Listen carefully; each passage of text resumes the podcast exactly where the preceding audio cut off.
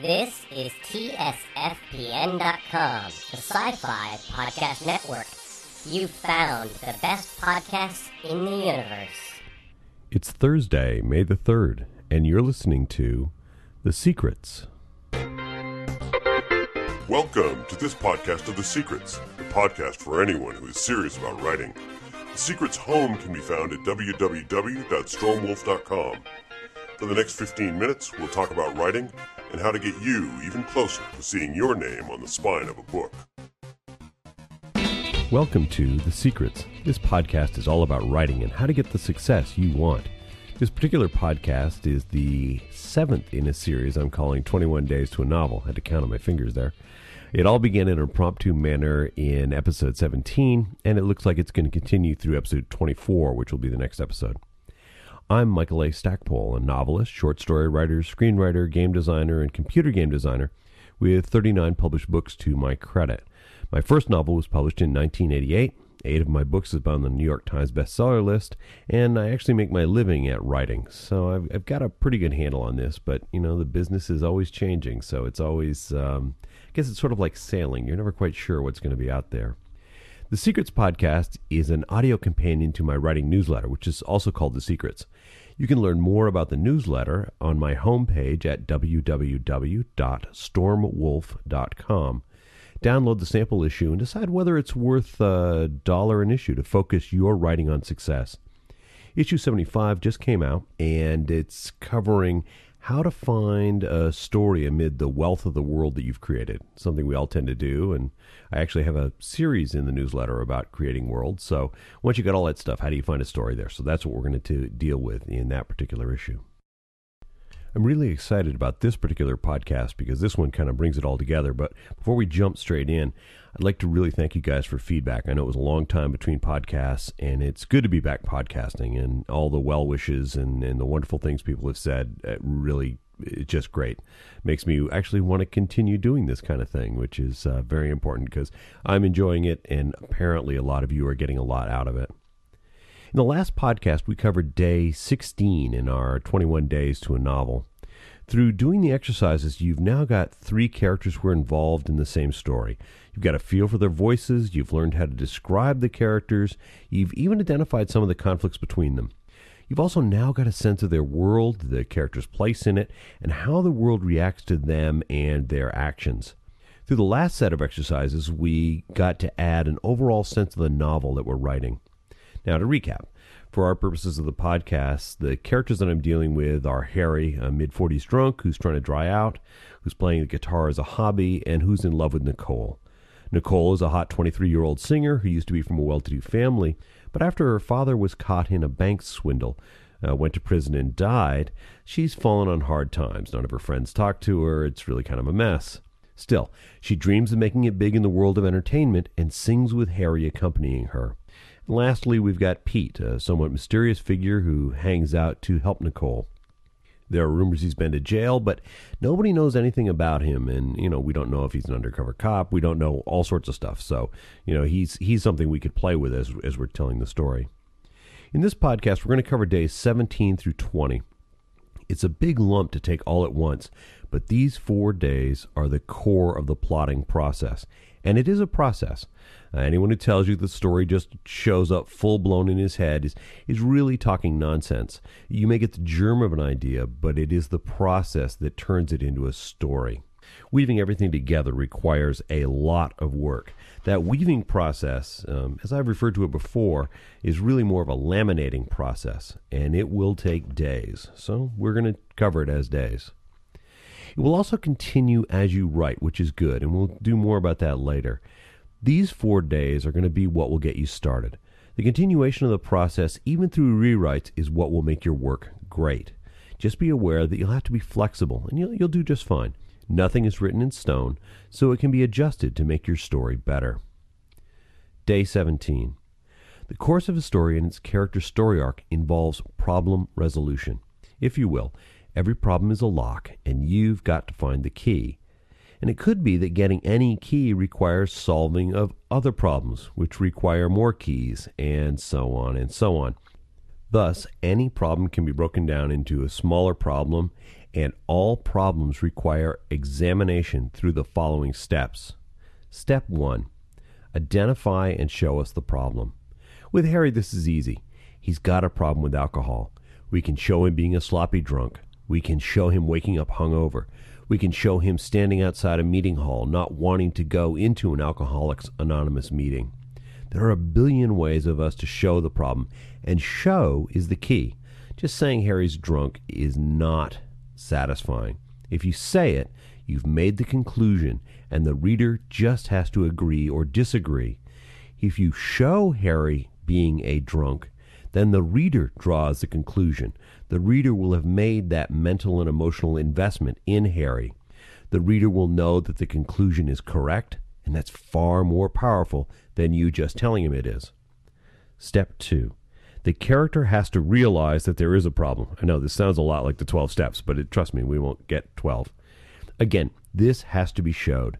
The problem is causing him serious difficulties in his life, and things are not going to get better if he doesn't confront the problem.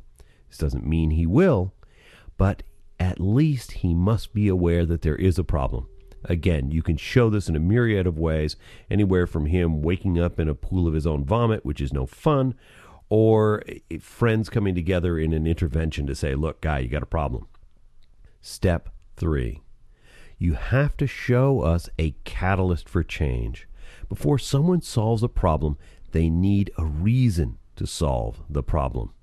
Let's say Nicole says to Harry, If you take a drink, our partnership is through. Bingo, right there. Harry has a motivation to stop drinking. We don't know if it'll be enough, but it's been laid out for him. Step 4. Show us the solution to the problem and or the development of the resources to facilitate change and success. In other words, show us that he's got the key or show us that he's got the means to create the key and solve this problem. Nicole's comment to Harry isn't going to be what dries him out. I mean, a comment from a friend might work for Tom Clancy's Jack Ryan in, in the novel Sum of All Fears, where it looked like Jack was becoming a drunk, and a friend says, Hey, you're becoming a drunk, and Jack stopped. You know, that's an unrealistic solution. Harry is more likely to look for help. Maybe he does go to a meeting. Maybe he resolves to avoid bars. Maybe he goes home and tosses out all the alcohol he has hidden around. And, and we get to see him struggle with that last bottle. The key is that he's putting himself in a position to succeed or fail.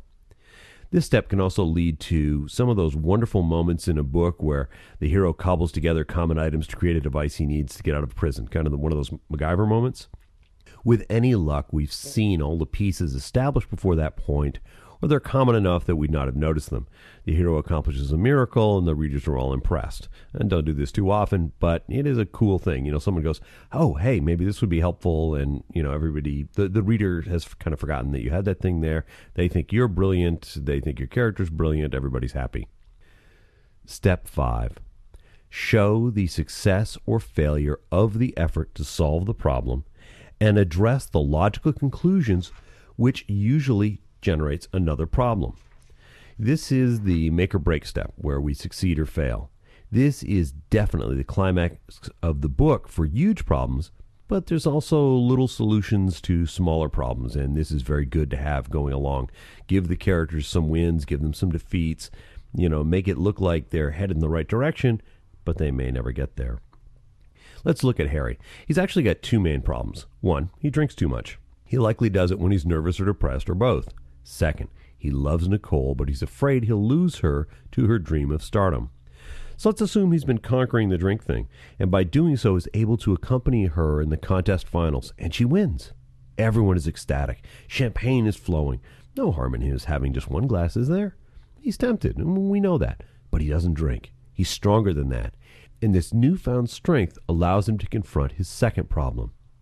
At the celebration, he sees this smarmy producer guy chatting up Nicole. I think you remember him from a bunch of podcasts earlier. He's the smarmy guy's promising her everything. She's got stars in her eyes. This is the same guy who's been a sleaze throughout the whole book, and he's told her that she could definitely win the contest with his arrangement if she'd sleep with him. Now he's taking another run at her because she refused before. He starts out by being contrite and apologizing for his previous behavior. I mean, you know how those guys are. And then he flatters her and, and talks to her about her skill and her future. In her state of euphoria, it looks like his line of bull is going to work. And here's where a sober Harry steps up. He tells Nicole that he thinks this guy's scum of the earth, and that she can do better. And the sleaze counters, Yeah, with who? You? And Harry, Lord love him, stands up to the guy. He says, I may not be much, but I won't lie to her. Never have, never will. And he turns to Nicole and says, I love you more than I've ever loved anyone. If your success means that you go with him, and that's the only way you can be happy, I'll step aside. I love you that much. Okay, you get the general idea about the steps here. The day 17 exercise is to take all of these problems our main characters face and break them down into events or scenes that cover one of the above steps. Limit each step to about three or four sentences. For right now, just deal with the major problems in their lives. While Harry losing his keys so he can't start his car certainly is a problem that falls into the five step profile, you really don't need to be chronicling it right here. That's a little thing we'll use later, maybe. Oh, and you get extra points if a problem solution between characters are mutually exclusive. This means you'll be doing some serious workaround stuff later, which is always fun. You know, what do I mean by this? Let's say Nicole gets an endorsement deal out of Cuervo, and they want ads showing the band members sitting around drinking, celebrating, that kind of thing. Well, Harry has to decide is it morally right for him to endorse liquor when he's a drunk? Or isn't it? How is he going to deal with that? Well, little minor problems, and, and some of these things are mutually exclusive. The, the, the deal obviously means a lot to Nicole, and so we go. All right, let's move on to day 18. On day 18, you have to look over the scene inventory for each character. This is what you've been creating the day before, and determine the implications for the world and other characters. There will be times when actions have very direct consequences, or others where one scene and location will serve two purposes. For example, Nicole and some of her old friends are going to meet in a bar where she's working. They're going to treat her like dirt, the old friends. This is a chance meeting, they're not organized it. In Harry's line, he's looking for a bar because he's had a horrible day. Could be that he walks into the bar where Nicole has had her confrontation. She's having a bad day, he's had one. They begin to commiserate and bond. This, this in fact, could be how they meet. In some novels, you'll see the world events take on huge importance. In James Clavell's Noble House, we see a Hong Kong that's undergoing a rainy spell. You don't really think much of it until the soggy land gives way in a landslide, which affects all of the novel's characters. It doesn't come out of left field, it's been there in the background, and it certainly changes the power dynamics of the book in a hurry. As I noted before, you get points for solutions that are mutually exclusive. These things, as well as other solutions, will generate consequences. These consequences are new problems that need solutions, or will come together to impinge on the story later. For example, a mob leg breaker might hurt someone in the start of your story, and later on run into that same person when the victim is armed for bear and in a revenge minded mood. Having consequences bite a character in the butt later on is a lot of fun and works really well in the political play within a novel. As you look at these common points and generate events for the world storyline, the consequences, and, and talk about how the world's going to react to the different things that they're doing, you'll see that the world's reactions and the actions of other characters impact all the other characters. In other words, this is a process of action and reaction. An event in one place may force you to change something another character was going to do. Make a note of it, and limit any solution or other scenes to that to that whole three line description. So, uh, you know, as we had it before, Nicole is going to meet accidentally meet with friends in a bar. That you knew you were going to do because it shows her fallen state. You have Harry looking for a bar because he's had a bad day. Those were two isolated incidences. Now on day 18, we go, you know, those could happen roughly the same time, same place. Maybe this is how they meet. So that's what you want to do. Look for those correspondences and then look as characters take actions, look at how people are going to react and look at what that is going to force other characters to do. In some ways, it can be a lot like dominoes being lined up and just falling over. These things uh, work out, but this is this process of lamination back and forth where you're making changes, making sure everything fits. Day 19 is your lather, rinse, repeat day. You go through the scene inventory created by days 17 and 18, deal with the consequences, break big problems down into smaller, solvable pieces. You put those scenes together, examine their consequences, and create more scenes. As you create locks, you create keys. you notice something. Your novel will be constructing itself backward from solution to starting point. This is very cool. If you know where you want the characters to end up, you can figure out where they're likely to start. Putting together a string of events is relatively easy. Just remember that you want emotional content. Give characters a chance to reflect on what's happening and put in scenes where they can relate to and react to other characters and their actions. At the end of day 19, you could easily be awash in events, but it's really not that bad. In an average novel, you'll likely have a dozen chapters where you're inside the head of any one particular character. Arrange a dozen events for that character, and you'll have the arc he's going through. You do that for the main characters, and you'll have a few chapters left over, which is cool. You'll always find a use for them. And here we're figuring a standard 100,000 word novel with 40 chapters of 2,500 words each. It's an easy way to keep score. Use it as a model. This is the modern length of a novel. Got to do a lot of characterization. You know, anybody who grew up, uh, as I did, reading, you know, the little 60,000 word novels that were fairly common back in the 40s, 50s, and 60s, yeah, this is a sea change. We all love those novels. They're still well, well written. We can still enjoy them. But to work today, you know, we have to do more. Just the same way that, you know, farmers who were growing cattle 50 years ago, you know, cattle are totally changed now in terms of uh, fat content and those sorts of things. Amazing what you learn as a writer. I mean, you just, you know, all this stuff gets there. Times change, and we have to turn out product that people want now, not product that they would have wanted a long time ago, unless you've got a time machine, in which case you'd already be famous and it would have stopped me from telling anybody about the time machine to take stories back. All right. Look, chapter description doesn't have to be much when you're writing this out, when you're writing these things down. In the novel we're talking about here, I'd, I'd probably write Harry 1, so Harry's first chapter. Uh, intro Harry. He's a drunk, hungover at work, but he's still kind of small animals. Um, okay, that's not going to win me a Nobel Prize, but it's all I need to know in the way of hints to write that first chapter or begin to structure that novel and, and figure out where I'm going to put Harry in. Moreover, I can change it any time I want to in case it doesn't work out well that way. So, by the end of day 19, you have your characters, you have an inventory of scenes that relate to the world and other characters. It doesn't have to be perfect, since things will change with the writing, but it has to be enough to start. Day 20.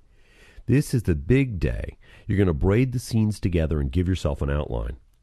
There are any number of ways to order the scenes. I've often used a revolving viewpoint scheme where every third or fourth chapter we're back at the same character. This is very effective in multiple viewpoint novels. The most important thing in this process is to keep an eye on how things flow. Ideally, you want your story to be a roller coaster ride with emotional highs and lows, with action scenes and slower contemplative scenes intermingled to excite readers and give them a chance to catch their breath. While there are times, uh, as you're building a sequence, that things fit together absolutely naturally, not always. When it happens, that's great. There are other times when you have to force things to fit simply because of chronological needs. At all times, you have to keep in mind two things. First, you have to ask how a particular scene is advancing the story. How have the characters and their circumstances changed because of what we've just experienced? You can't afford to have emotionally flat scenes.